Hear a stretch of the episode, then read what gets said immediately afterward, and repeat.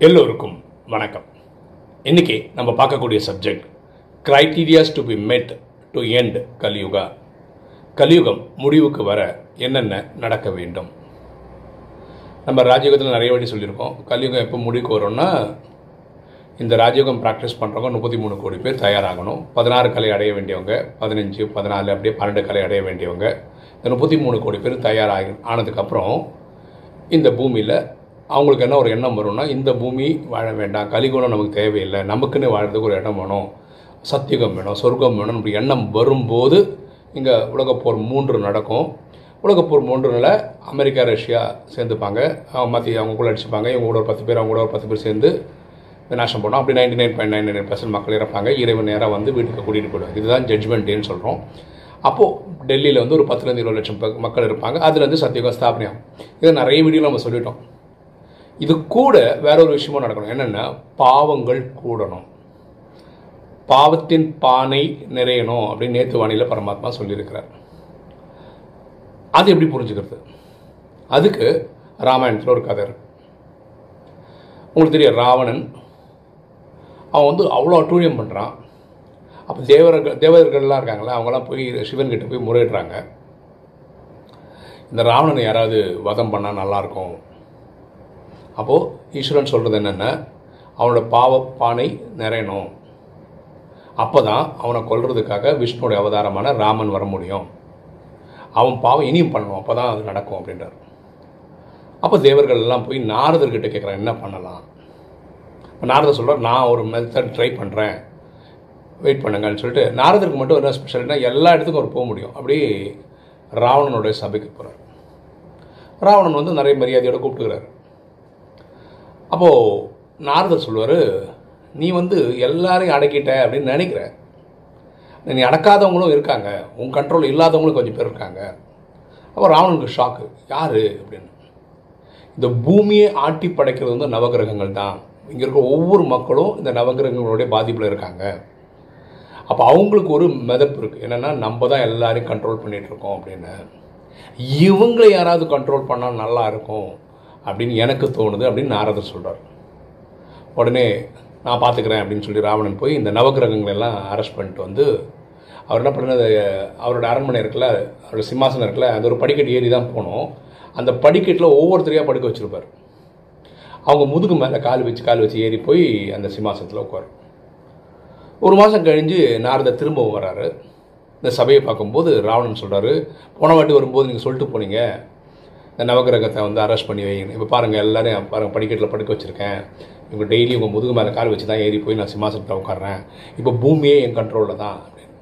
அப்போ நாரத சொல்வார் நீ பண்ணதெல்லாம் கரெக்டு ஆனால் இதில் ஒரு சின்ன விஷயம் தப்பு நடந்திருக்கு அப்படின்னா என்ன தப்புன்னு?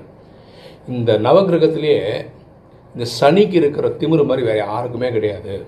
ஆனால் ஏழரன் ஒன்று வந்ததுன்னு வச்சுக்கலாம் மக்களை வச்சு செய்யும். அஷ்டம சனின்னு வந்தால் வச்சு செய்யும். அதனால் அந்த ஒம்பது கிரகங்களில் இந்த சனியோட பிரபாவம் தான் ஜாஸ்தி.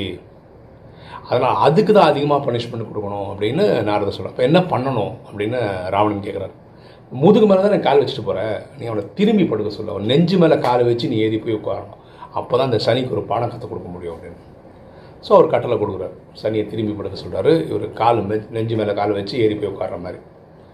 இது என்ன விஷயம்னா சனி நேராக ராவணனை பார்க்குறாரு அந்த சனி தசை ராவணன் மேலே விழுந்தன ராவணனுக்கு வீழ்ச்சி அங்கே தான் ஸ்டார்ட் ஆகும். ஸோ பாவம் கணாமுனான்னு கூடுது. உங்களுக்கு அதுக்கப்புறம் ராமாயண கதை தெரியும். ஓகே ஸோ பாவம் கூட நிறைஞ்சு போகும்போது பாருங்களேன் முப்பத்தி மூணு கோடி பேர் ரெடி ஆகிட்ருக்கோம் முப்பத்தி மூணு கோடி பேர் ரெடி ஆகும்போது பூமியில் எச்ச உச்சக்கட்ட பிரச்சனை நடக்கும்போது தான் துக்கம் நடக்கும்போது தான் நம்ம என்ன சொல்லுவோம்? நமக்கு இந்த உலகம் வேண்டாம். இங்கே ரொம்ப ஸ்மூத்தாக நடந்துன்னு இருக்குன்னு வச்சுக்கலாம் நம்ம எப்படி சொல்லுவோம் அந்த மாதிரி? இங்கே வாழவே முடியாத ஒரு சுச்சுவேஷன் வரும்போது தான் இந்த எண்ணத்தை உருவாக்குவோம். நமக்குன்னு ஒரு சொர்க்கம் வேணும்னு ஸோ பாவம் பானை நிறைய வேண்டும். அதே மாதிரி நம்ம புரிஞ்சுக்க வேண்டியது என்னென்னா இந்த நன்மை நடக்கிறதுக்கும் ஒர்க்கு நடக்கணும். அதனால தான் நம்ம ரெண்டாயிரத்தி முப்பத்தாறு வரைக்கும் டைம் சொல்கிறோம் எல்லாரும் பாஸ் ஆகி வரணும்ல. பதினாறு கலை அடையணும் இன்றைக்கி நினச்ச நாளைக்கு முடிகிற விஷயம் கிடையாது. அறுபத்தி மூணு ஜென்மமாக செய்து வச்ச பாவங்கள் இருக்குது காமம் கோபம் அகங்காரப்பற்று பேராசை. நன்மை நடக்கிறதுக்கும் டைம் எடுக்கும் அப்படின்றதுக்கும் ஒரு கதை இருக்குது ராமாயணத்தில். ராமனோட அப்பா வந்து தசரதன் அவருக்கு இந்த குழந்தைகளே இல்லாத காலகட்டத்தில் அவர் குழந்தை பெத்தாதான் ராமன் வருவார் ராமன் வளரணும் ராமன் வந்து அதுக்கப்புறம் போய் ராவணனை வதை செய்யணும். அப்போது தசரதனுக்கு குழந்தை பெற்றுக்கிற இன்ட்ரெஸ்டே இல்லை. அப்போ தேவர்கள் வந்து நாரதர்கிட்ட போய் திரும்பி பேசுகிறாங்க என்ன இவர் குழந்தைய பெற்றுக்கல இவர் குழந்தை பெற்றா தானே இங்கே ராமன் பிறக்க முடியும். ராமன் பிறந்தா தானே வளர்ந்தா தானே நாளைக்கு ராவணனை போட முடியும் கொல்ல முடியும். அதுக்கு ஏதாவது பண்ணணுமே. அப்போ நாரதர் சொல்ல நான் பார்த்துக்கிறேன் அப்படின்றார். நாரதர் வந்து தசரதன் கிட்ட சொல்கிறாரு உங்களை வந்து இந்திர சபையில் கூப்பிட்ருக்காங்க உயிரோடு யாரும் இந்திர சபைக்கு போக முடியாது. அதோடைய அரசாங்கம் இருக்குல்ல இந்திர அதோடைய இதை வந்து என்ன சொல்கிறாங்க அபராஜிதா தோல்வியே காணாத சபைன்னு அர்த்தம். அப்போ உயிரோட ஒருத்தர் வந்து அதாவது உடலோட உயிரோட ஒருத்தர் வந்து இந்திர இந்திரனுடைய சபைக்கு போகிறது வந்து தசரதன் தான் ஃபஸ்ட்டுன்னு சொல்கிறாங்க அவர் அங்கே போகிறாரு அவர் பயங்கர வார்ம் வெல்கம் அப்படி ஒரு ராஜ மரியாதை தசரதனுக்கு கிடைக்குது. அந்த வேலையெல்லாம் முடிச்சோன்னே திருப்பி அவர் இந்த பூமிக்கு வந்துடுறார் ராஜ்யம் பண்ணுறதுக்காக அப்போ நாரதர் வர்றார். நாரதர் வந்து சொல்கிறாரு எப்படி இருந்தது அந்த இதெல்லாம்? பயங்கர வெல்கம் எனக்கு ரொம்ப அதிசயமாக இருந்தது. எனக்கு ஒரு மனித உடலில் இருக்கிறவனுக்கு இவ்வளோ மரியாதை. நீங்கள் அப்படி நினைக்கிறீங்க உங்களை யாரும் அங்கே மரியாதையை கொடுக்கல அப்படின்னு நாரதர் சொல்கிறார் என்ன இப்படி சொல்கிறீங்க நெக்ஸ்ட் டைம் போகும்போது போகலாம் நானும் வரேன் அப்படின்னு. நெக்ஸ்ட் டைம் போகிறாரு பயங்கர ராஜ மரியாதை தான். கிளம்பி வரும்போது இவங்க ரெண்டு பேரும் ஒரு இடத்துல மறைவில் நிற்கிறாங்க அப்போ என்ன ஆகிடுதுன்னா அந்த இந்திரபிரஸ்தம் இருக்குல்ல அங்கே வந்து ஃபுல்லாக வாட்டர் வாஷ் பண்ணுறாங்க அப்படியே தண்ணி ஊற்றி இதை அவ்வளோ க்ளீன் பண்ணுறாங்க அப்போது நாரதர் கேட்குறாரு நீங்கள் சொன்னீங்களே பயங்கர மாதிரி நீங்கள் போனோடனே தண்ணி ஊற்றி கழுவுறாங்க. அப்படின்னா என்ன அர்த்தம்? ஒரு தீட்டு போன மாதிரி கணக்கு அப்படின்னு சொல்கிறாங்க தசரதனுக்கு வந்து அவமானமாக போயிடுச்சு. ஏன் என்ன ஏன் இப்படி பண்ணுறாங்க அவர் சொல்ல நீ பெரிய ராஜா தான் நீ ரொம்ப நல்லவர் தான். எல்லாம் கரெக்டு ஆனால் உங்களுக்கு புத்திர பாகியம் இல்லை. உங்களுக்கு குழந்தைகள் இல்லை. அதனால் இது வந்து ஒரு தீட்டாக பார்க்குறாங்க உங்களுக்கும் இல்லையா? பசங்க இல்லைல்ல?